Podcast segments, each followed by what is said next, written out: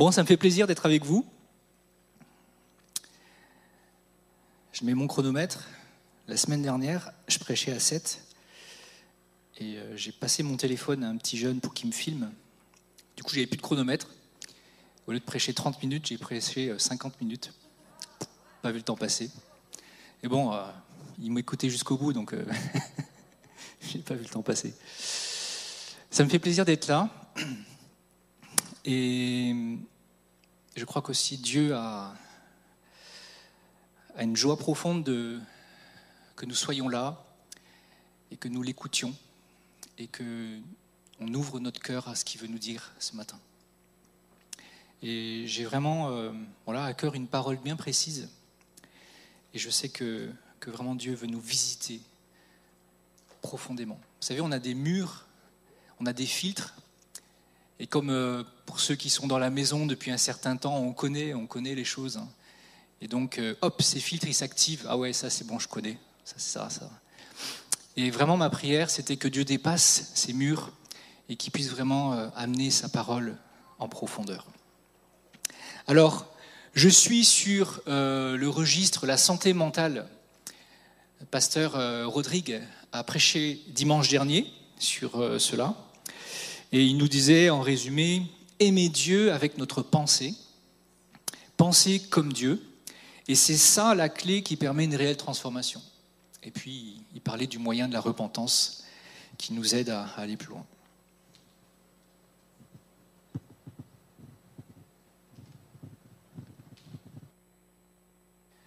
j'ai essayé de le baisser, pardon. Alors moi, ce matin, je vais continuer sur la santé mentale et je me suis intéressé à la santé intérieure. Sous le capot, l'intérieur de nous-mêmes. Comment vous sentez-vous à l'intérieur ce matin Honnêtement? C'est intéressant parce qu'on se voit euh, les uns les autres, on se voit de l'extérieur. Mais que se passe-t-il à l'intérieur? Et j'avais une petite illustration pour commencer mon message, une illustration de, je dirais de, je pensais, je suis un papa euh, poule, un papa dans mon cœur, et j'ai eu euh, le bonheur d'avoir euh, deux filles et, de passer beaucoup de temps dans leur enfance avec mes deux filles. Vous savez, dans ces moments-là, on, on révise les classiques de filles. Et donc ce matin, j'avais euh, cet objet, un miroir, comme euh, illustration principale de mon message. Vous savez, il y a une scène comme ça dans un, classique fameux, Miroir, oh mon miroir, dis-moi qui est le plus beau, qui est la plus belle. Hein? Vous connaissez, hein? C'est Blanche-Neige et la méchante sorcière. Et en fait, euh, tout ça pour nous dire que euh, des fois on se scrute, on se regarde, on se sonde pour savoir ce qu'il y a à l'intérieur de nous-mêmes. Comment décrire l'intérieur de notre, de notre âme, cet intérieur qui est là? Alors moi, quand je pense à mon intérieur, j'ai euh, ah, pas lancé mon chrono, pardon. J'ai 40 minutes, hein, n'est-ce pas? À partir de maintenant. Euh, je pense à un immense désert. Mon intérieur, c'est comme un immense désert. C'est comme euh, une mer profonde. C'est-à-dire qu'il y a quelque chose en moi d'immense et de profond qui m'échappe. Il y a quelque chose que je n'arrive pas à, vraiment saisir. Il y, a, il y, a, une part d'inconnu en moi-même, inconnu même à mes propres yeux. Hein, qui se connaît vraiment parfaitement pas évident ça. C'est pas facile de se connaître, pas facile de se comprendre. Et d'ailleurs, c'est pour ça que les, psychologues et tout ce qu'ils proposent ont beaucoup de succès. Parce qu'on est plein de questions en fait en nous-mêmes. Et puis en nous-mêmes, c'est là où il y a euh, ben, toutes nos émotions qui passent, nos joies, nos peines, il y a tout le flot de nos pensées, conscientes, inconscientes. Le lieu de nos bonheurs, là aussi on peut ressentir euh, une profonde solitude parfois. Le lieu de nos questionnements, et puis le lieu aussi de souffrance. Parfois, ce sont des souffrances discrètes, sourdes, mais qui sont là un peu comme un, tapis de fond. Parfois, c'est des souffrances vives qui sont euh, activées par ce qu'on vit.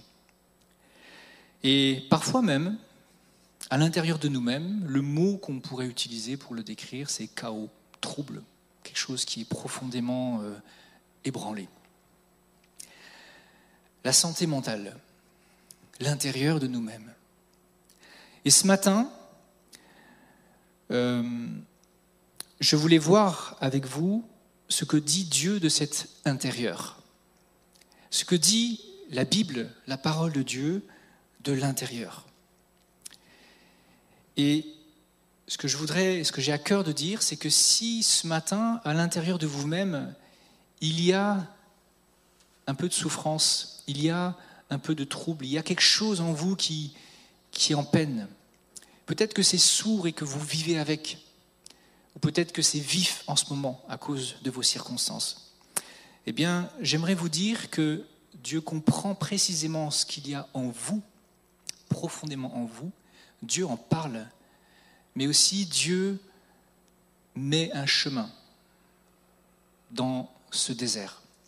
Dieu met un chemin dans les profondeurs de votre cœur.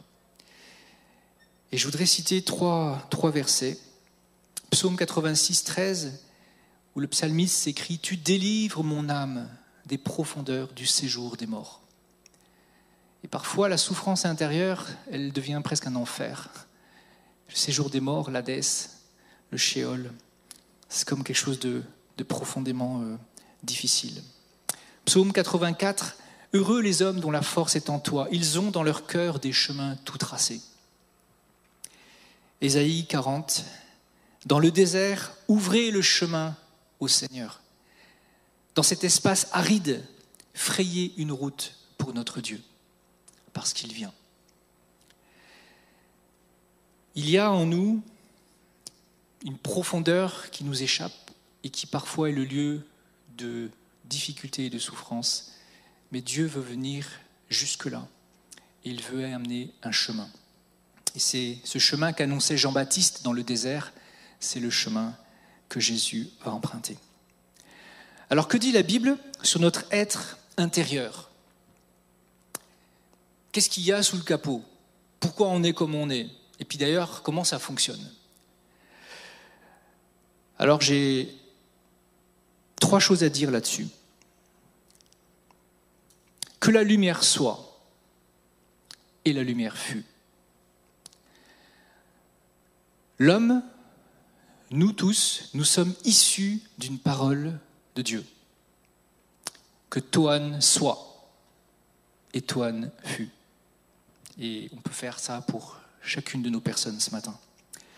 Nous sommes, comme toute la création, issus d'une parole divine, d'une parole pleine d'autorité et d'une parole qui portait une intention bienveillante. Parce que quand Dieu a créé les choses, il est dit précisément que c'était avec bonté, avec amour, et que ce qu'il créait était bon. Une puissance souveraine qui Rien ne peut s'opposer à cela. Ce que je suis, mon être profond, a été structuré, a été défini par cette parole. D'ailleurs, un des rôles de la parole, dans Genèse 1 par exemple, c'est de créer l'ordre, de séparer, de faire dans le temps des jours, de faire dans euh, la géographie des, des lieux, des limites entre la mer, le ciel, etc. Toutes choses sont soutenues par la parole nous dit aussi l'Épître aux Hébreux. C'est-à-dire que chaque atome qui constitue mon être, mon corps, et puis tout ce qui constitue mon intérieur, est tenu et lié parce que cette parole est là. Elle est au fondement de mon être. Deuxième point, c'est ce qu'il y a en nous, c'est un souffle. Genèse 2.7, L'Éternel Dieu forma l'homme de la poussière du sol, il insuffla dans ses narines un souffle vital, et l'homme devint un être vivant. Alors comme les animaux, on est euh, des âmes vivantes, des êtres vivants, mais à la différence des animaux, ici, le texte précise que nous avons reçu de Dieu un souffle de vie, Neshama. Et en fait, on a reçu, à la différence des animaux, une capacité pour correspondre à l'Esprit de Dieu. Et donc on peut appeler cette partie de nous-mêmes créée par ce souffle de vie euh, l'esprit, l'esprit de l'homme, l'esprit que nous avons, et qui a cette capacité d'être en communion intime avec Dieu. Nous sommes issus d'un souffle. Et moi j'aime cette image de la voile, j'y pense souvent, je prie avec cette image. J'imagine euh, ma vie, ce que je suis, et particulièrement dans le ministère, mais je pense que c'est valable pour tout être humain. Nous sommes des voiles qui sommes là pour capter le vent, pour capter le souffle. Et euh, ce souffle, c'est ça qui propulse le bateau vers l'avant. La force pour avancer, c'est pas tant la nôtre, mais il y a un souffle divin qui, nous met profondément en mouvement. C'est un souffle de vie. Et d'ailleurs, c'est Paul hein, qui parle, qui dit euh, En lui, nous avons euh, la vie, le mouvement et l'être. Il y a une force vitale qui souffle en nous et qui nous permet d'avancer dans la vie.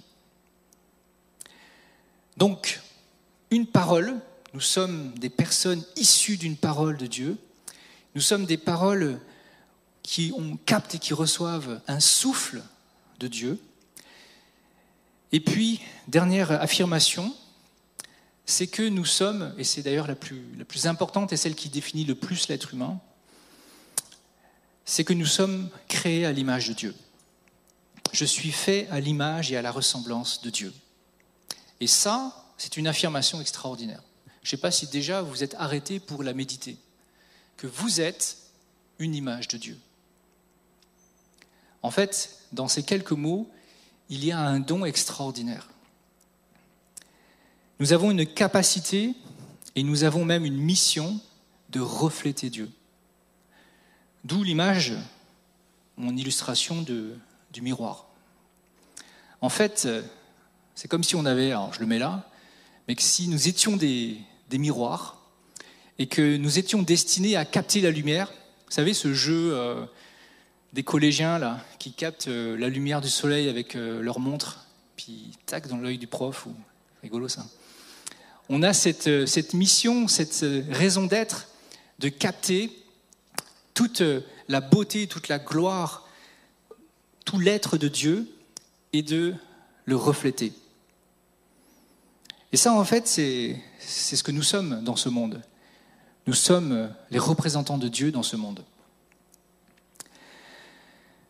Donc, parole, souffle et image. Ça, c'est ce que nous sommes à la base, à l'origine, dans l'intention bienveillante de Dieu. Et euh, c'est ça qui aussi, du coup, décrit notre intérieur. Et la création devait contempler Dieu en l'homme. Mais aujourd'hui, on comprend qu'on a eu un sérieux souci avec ça. Donc, bien sûr, ce que la Bible appelle la chute, Genèse 3, l'entrée du péché dans le monde. Et euh, quand on relit ce passage, je ne vais pas le faire ce matin pour pas tout relire, mais euh, on peut voir que le diable a immédiatement attaqué le dire de Dieu, sa parole. Dieu a-t-il réellement dit, Genèse 3, Vous ne mangerez pas de tous les arbres du jardin? La femme dit au serpent, Nous mangeons du fruit des arbres du jardin, mais quant au fruit de l'arbre qui est au milieu du jardin, Dieu a dit, Vous n'en mangerez pas et vous n'y toucherez pas, sinon vous mourrez. Alors le serpent dit à la femme, Mais vous ne mourrez pas du tout. Mais Dieu sait que le jour où vous en mangerez, vos yeux s'ouvriront et vous serez comme des dieux. Et en fait, ce que le diable attaque tout de suite, c'est la parole fondatrice, cette parole si essentielle dans le cœur de l'homme. Il vient et puis il la combat et l'homme laisse faire. Et du coup, parce qu'on écoute ce diable, notre pensée se retrouve déréglée, complètement déréglée, et nous devenons fous.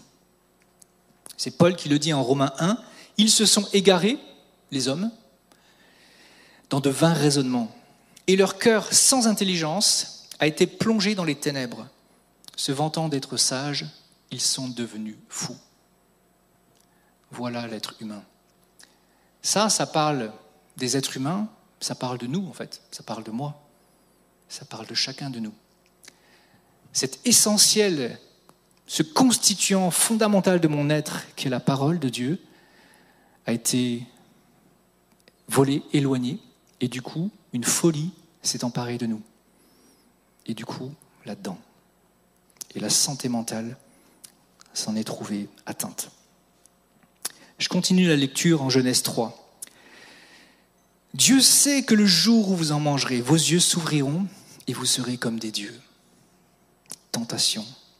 Et la femme vit que l'arbre était bon à manger, agréable à la vue et propre à donner du discernement. Alors elle prit de son fruit et en mangea. Elle en donna aussi à son mari qui était avec elle, et il en mangea. Et les yeux de tous deux s'ouvrirent, et ils prirent conscience qu'ils étaient nus. Ils prirent conscience qu'ils étaient nus.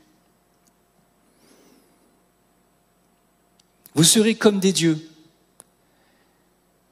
Et quand ils ouvrent les yeux, ce n'est pas un Dieu qui voit, il se voit nu. Vous voyez la chute là?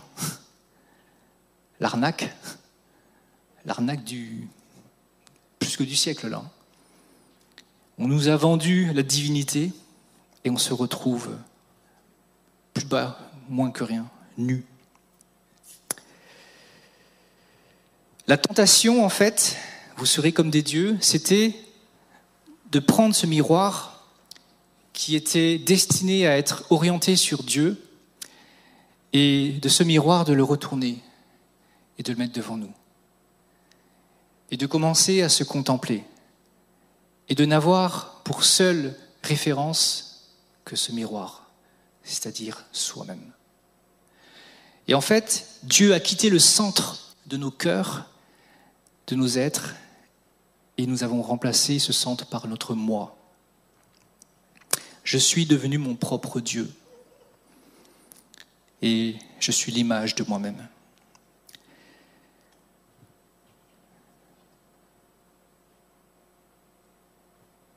Et c'est là que commence notre désert intérieur.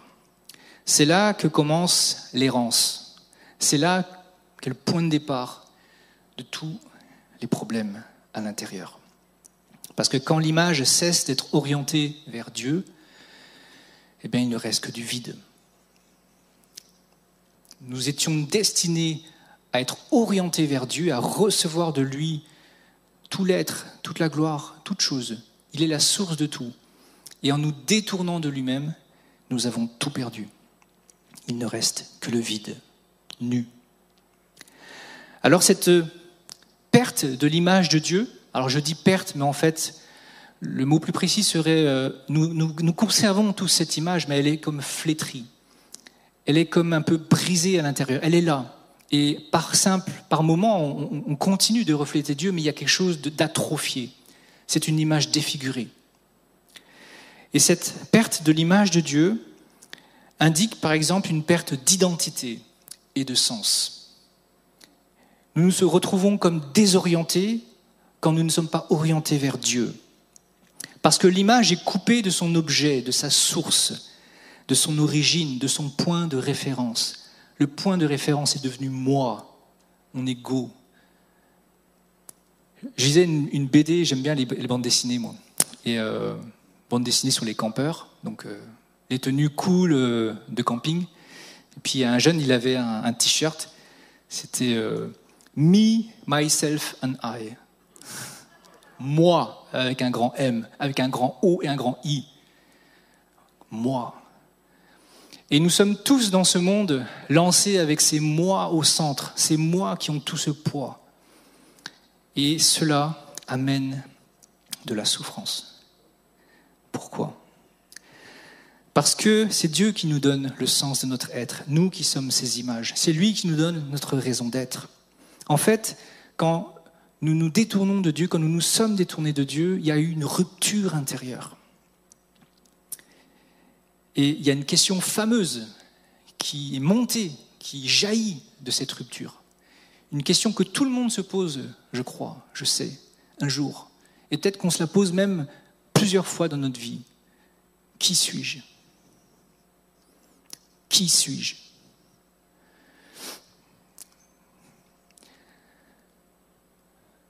Je pense que je vous ai déjà raconté cette histoire, mais je vous la re-raconte. Il y a quelques années, j'ai failli partir en Afrique. Bon, j'étais jeune et je devais faire mon service militaire et puis on m'a proposé de faire un service euh, civique dans une ONG. Et donc, euh, j'ai failli partir en Afrique. Je, devais avoir 19 ans. Et pour aller en Afrique, dans une mission euh, au Mali, j'ai dû rencontrer un psychiatre pour savoir si je tiendrais le coup. Et en fait, euh, je monte à Paris pour ça. Et moi, moi, je, innocent, naïf, fraîcheur de la jeunesse, j'y vais comme ça et je ne me suis pas préparé plus que ça. Et là, j'arrive devant la psychiatre, c'était une femme, très gentille, elle m'accueille, asseyez-vous, tout ça, voilà. Puis là, de but en blanc, comme ça, directement, sans prévenir, elle me dit Qui êtes-vous? Et ça m'a mis par terre. J'ai carrément bloqué avec cette question j'ai trouvé ça très violent, en fait. très violent. Qui êtes-vous? Alors j'ai commencé à dire, bah, je suis un étudiant, machin. Ah, vous définissez par vos études, En fait, euh, tout le long de l'entretien, j'ai descendu en flèche. Ce que j'ai réalisé, c'est la première fois que j'étais confronté de manière euh, si forte à cette question, mais, mais quittez, qu'est-ce que tu dis de toi? Et je me suis retrouvé, excusez-moi, couillon, à pas savoir finalement quoi dire à part euh, voilà, je m'appelle Toine, je fais des études, etc. C'est quoi la consistance de ton être? Et c'est pas si simple hein, ces questions-là. Qui suis-je pour moi C'est une question qui est au cœur de plein de problèmes.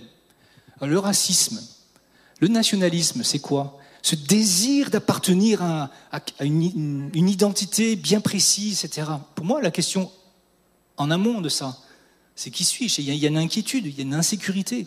Du coup, on se protège. On euh, on, affirme avec force euh, qu'on fait partie de tel, tel clan, etc. Parce que derrière, il y a cette question. L'orgueil et l'humilité. L'humilité, c'est pas de se mettre plus bas que terre. L'humilité, c'est se connaître. C'est savoir qui on est. Donc, là où on est fort, puis là où on est moins fort. Et puis, voilà, d'être en paix avec ça. Et l'orgueil, c'est celui qui cherche qui il est. Il ne sait pas qui il est, donc il va avoir toujours des prétentions pour, parce qu'il y a une recherche au fond de lui. Qui suis-je? Et puis, aujourd'hui, ça déferle sur nous, les médias, les films, euh, la recherche du genre. Suis-je un homme Suis-je une femme Et même, euh, suis-je ni l'un ni l'autre, ou les deux? Mais ces questions-là, qui sont si perturbantes, si troublantes, à la base, c'est parce qu'il y a ça. Qui suis-je? Qui sommes-nous? La perte de l'image de Dieu, c'est aussi la perte d'une image positive de soi. La honte, dans le texte, la honte vient et on se cache. Et nous, il y a plein de choses dans la vie où on se cache, n'est-ce pas? Derrière euh, nos vêtements. On va avoir des beaux vêtements pour cacher euh, peut-être ce que nous sommes, une belle voiture, etc., etc. Bon, vous connaissez hein, les choses. Perte de l'image, c'est aussi une perte de la vision vraie de la réalité. On perd le sens de la réalité, on la déforme. Après avoir ouvert les yeux, on veut les fermer absolument parce que ce qu'on voit, c'est trop difficile. On nie, on refoule nos problèmes, nos erreurs. On est persuadé que le problème, c'est toujours dans l'œil de l'autre. Mais on ne regarde pas la, poutre dans, dans notre œil, on voit la paille chez l'autre. On fuit la réalité et on se ment à soi-même. La perte de l'image, c'est aussi une perte de sécurité. La peur est enracinée au profond de nous.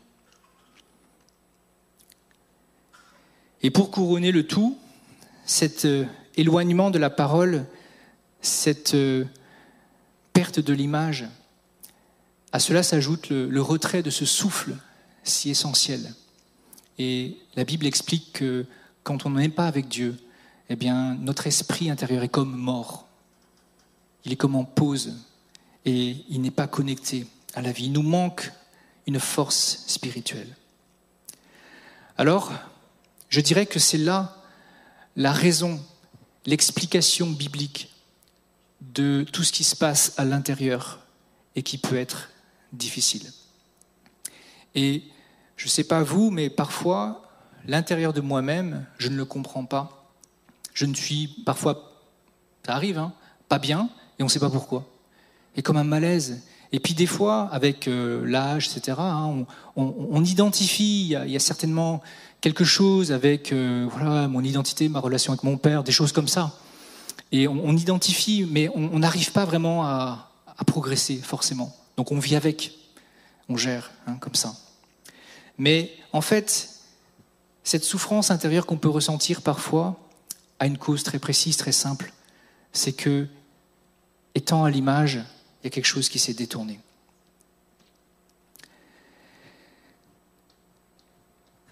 Et Dieu vient précisément là.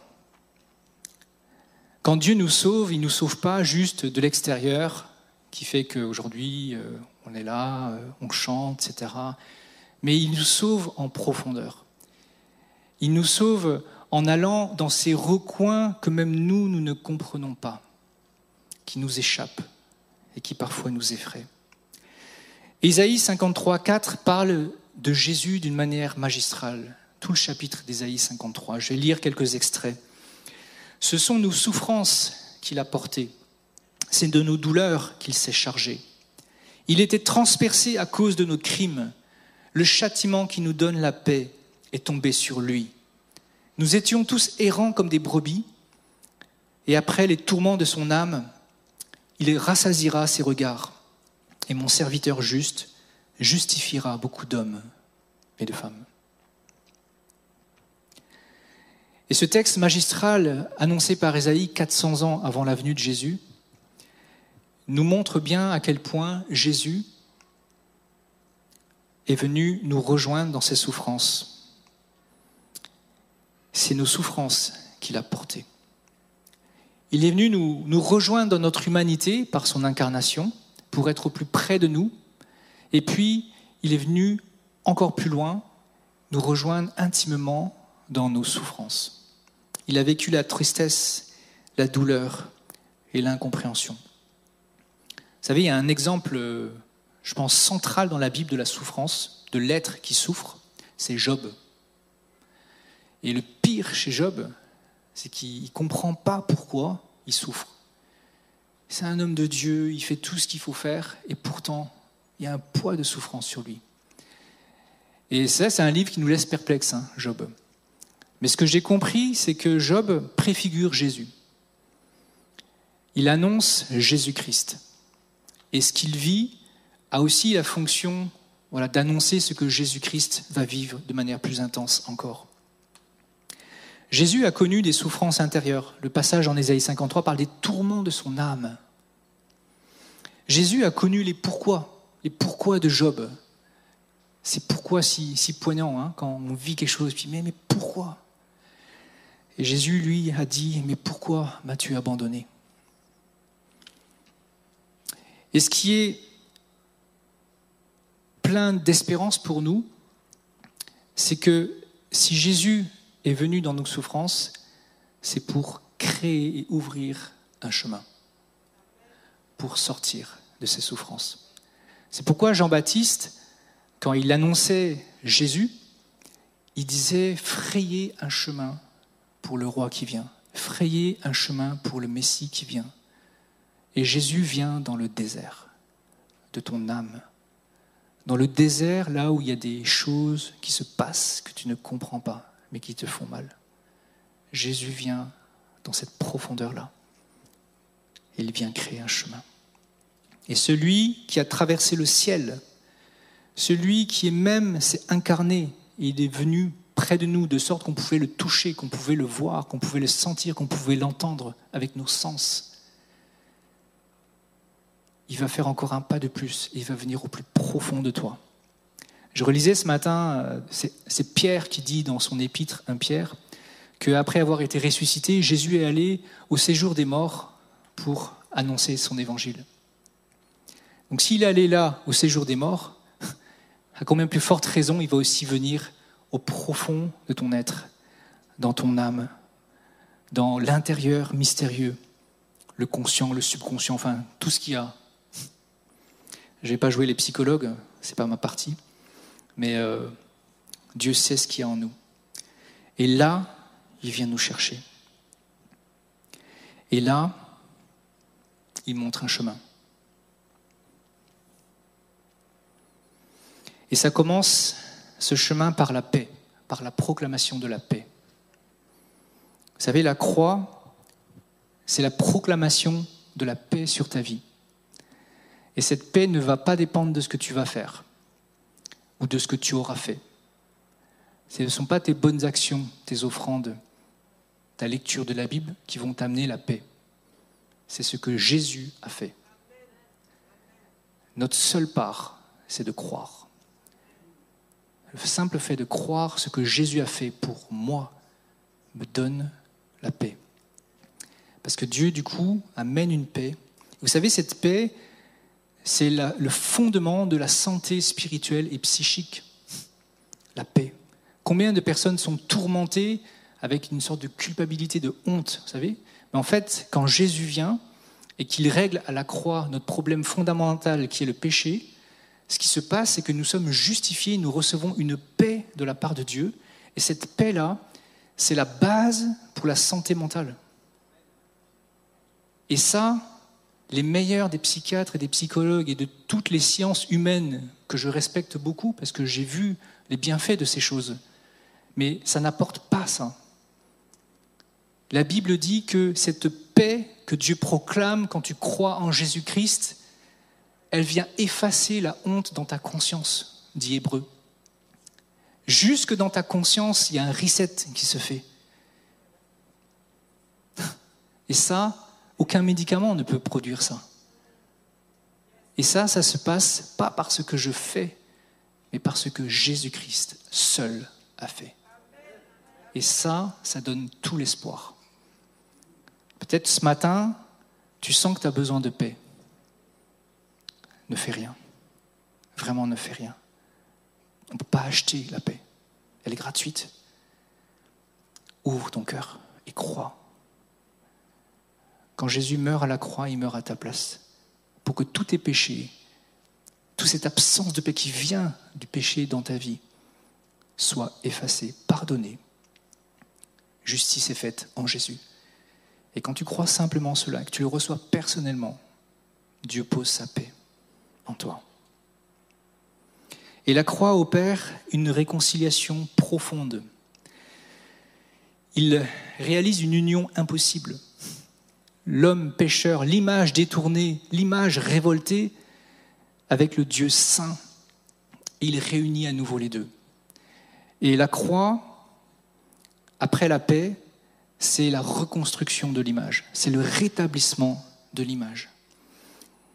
À la croix, Dieu commence à réparer toutes nos ruptures, tous nos brisements. C'est un processus qui se met en mouvement. Il y a des passages hein, dans la Bible qui disent euh, Jésus nous donne un vêtement. Ce que Jésus fait, c'est comme un vêtement qui vient sur nous. Alors le premier vêtement, c'est un vêtement qui blanc, qui, qui couvre notre nudité. Ça fait d'ailleurs complètement écho avec le passage en Genèse. L'homme nu, Dieu lui donne un vêtement. Et puis, il y a un autre vêtement que Jésus donne. C'est Paul qui en parle dans Éphésiens 4. C'est le vêtement de l'image.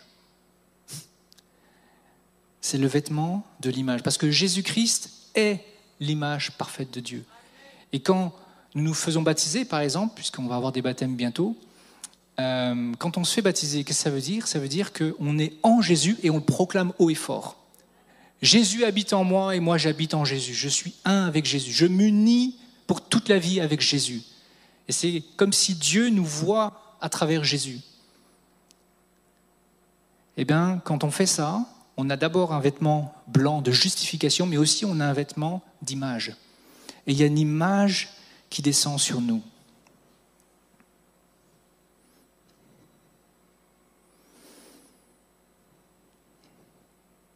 Et qu'est-ce que ça veut dire être chrétien? Ça veut dire marcher avec Jésus, n'est-ce pas? Ça veut dire imiter Jésus, faire comme lui. Être chrétien, c'est redevenir image de Dieu.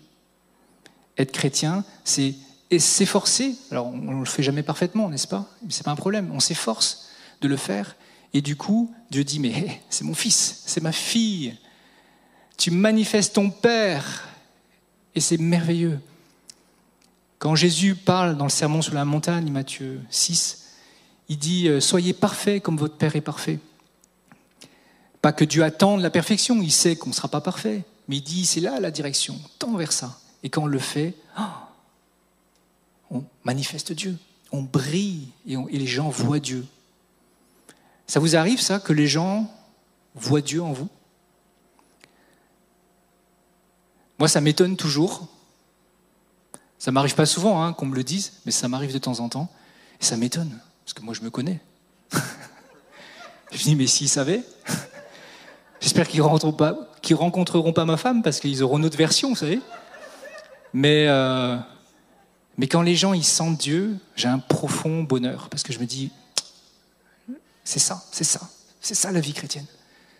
C'est quand, c'est quand Dieu est visible à travers ma vie. De manière imparfaite, certes, mais voilà, c'est ça le but. C'est le retour de l'image. Et je trouve ça fantastique. C'est aussi, avec Jésus, le retour de la parole. Jésus, il est venu pour redire la parole de Dieu, nous la faire réentendre. Et vous savez, la parole, alors je ne vais pas en dire trop, Rodrigue l'a dit la semaine dernière, mais ça reconstruit notre pensée. Ça reconstruit notre pensée, on se remet à penser comme Dieu. Et du coup, la santé mentale, pareil, remonte en flèche. La, parole, ça fait ça crée l'ordre. Eh ben, quand tu lis la Bible, c'est ça qui se passe en fait. Le phénomène, c'est qu'il y a un ordre qui se remet.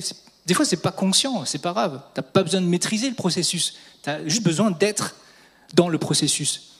Et la parole te restructure intérieurement. Et quand tu mets ta foi dans cette parole, il y a quelque chose qui se remet en ordre. Santé mentale. Et puis, Jésus est celui qui est venu remettre le souffle. Il est venu remettre le souffle dans nos vies. Jean-Baptiste disait, il vous baptisera du Saint-Esprit. Jésus disait, il vaut mieux que je m'en aille. Celui qui vient, c'est à votre avantage. Le consolateur, le paraclète, le souffle de Dieu, l'esprit de Dieu. Et ce qui se passe quand on devient chrétien, c'est que ce souffle, vient habiter en nous. Et il y a une vie. Et vous savez, la Bible dit vraiment que ce souffle, Dieu veille à le renouveler jour après jour. 2 Corinthiens 4, 16, lorsque notre homme extérieur se détruit, notre homme intérieur se renouvelle de jour en jour. Éphésiens 3, qu'il vous donne d'être puissamment fortifié par son esprit dans l'homme intérieur. Quelle grâce Et moi je crois que la combinaison de ces trois choses, la parole, le souffle dans ma vie, et que je sois quotidiennement une image de Dieu, ça, ces trois ingrédients, c'est ça un chrétien. C'est ça, je dirais même plus, c'est ça être humain. C'est pour ça à la base que nous sommes créés. Et c'est ça la vraie humanité. C'est ça.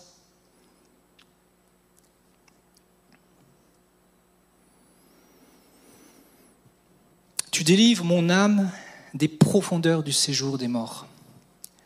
Ce verset m'a vraiment impacté ce matin parce que j'ai cette conviction que ce matin, avec ce message, Dieu vient nous chercher dans nos profondeurs. Ce qui est très beau quand on regarde la Bible avec précision, c'est que quand Adam et Ève ont croqué la pomme, quelle a été la première parole de Dieu? Et nous, on pourrait s'imaginer Dieu qui arrive en pétard, en colère, avec son bâton, père fouettard, qui dit Mais pourquoi t'as fait ça? Je t'avais dit de ne pas manger la pomme. Bon, c'était pas une pomme, mais on était dans Walt Disney tout à l'heure, donc euh, je reste dans Walt Disney. Dieu, il dit pas du tout ça. Il dit Où es-tu? La première parole que Dieu pense à dire à l'homme qu'il a quitté, c'est Où es-tu? Et pour moi, là, je vois tellement d'amour. Parce que Dieu ne s'arrête pas à nos péchés. Il néglige pas nos péchés. Sinon, il n'aurait pas donné Jésus. Hein. Nos péchés, c'est terrible. Mais il ne s'arrête pas là. Il te cherche toi. il veut ton cœur. Il veut tout de toi. Il veut tes profondeurs. Il veut pas juste une surface. Il veut pas juste des éléments de ta vie. Il veut pas juste ton dimanche matin à l'église. Il veut pas juste des choses peut-être bien dans ta vie, mais il veut tout et il veut toi. Et il veut te rejoindre dans ta profondeur. Il veut te rejoindre là où il n'est peut-être pas encore. Il y a un livre que j'ai lu partiellement cette semaine, mais il y avait une expression qui m'a frappé, l'évangélisation des profondeurs. Cette personne disait, on court après la guérison intérieure, mais on a besoin d'évangélisation dans nos profondeurs, c'est-à-dire d'accueillir Jésus dans nos profondeurs, d'accueillir sa parole dans nos profondeurs. Et je crois que c'est cela que Jésus veut faire. C'est cela qu'il veut faire en nous. Vous savez, aller voir un, psy, ça peut être bien. Mais il faut être conscient que le psy ne pourra pas nous amener jusqu'à Dieu. Et même si vous allez voir un psy, donc je ne parle pas à tout le monde là, mais à ceux qui, sont dans cette situation ou qui le seront, pas de problème. Choisissez bien, mais pas de problème. Mais euh, invitez Jésus. Demandez à Jésus de venir. Lui qui a franchi le ciel, qui est venu jusqu'à nous, il fera le pas supplémentaire. Il viendra au fond de vous, là où vous avez besoin. Alors ça pourrait être, ça pourrait sembler simple et connu et basique, hein, ce que je vous dis, mais que faire? Venez à Jésus. Parce que je crois que c'est à la croix, c'est au pied de Jésus que tous les chemins commencent. Et quand il y a un désert en nous, pour que le chemin apparaisse, c'est à Jésus qu'il faut venir. Parce que là, il y a une route qui se dessine.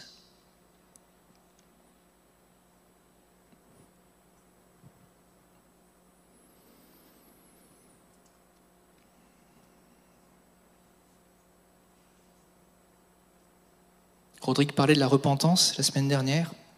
C'est vrai que venir à Jésus, c'est entrer dans ce process d'accepter d'ouvrir les yeux. Au lieu de les fermer, ouvrir les yeux sur sa vie, ouvrir les yeux et arrêter de se cacher, mais ouvrir les yeux sur soi et reconnaître son besoin. Et c'est que dans cette mesure, quand on reconnaît son besoin, qu'on peut prendre ce que Jésus donne. Celui qui n'est pas malade, il prendra jamais le médicament. venir à Jésus pour aussi recevoir cette parole et ce souffle. Alors je vais terminer en, priant et vraiment en vous invitant, si l'équipe louange peut, revenir.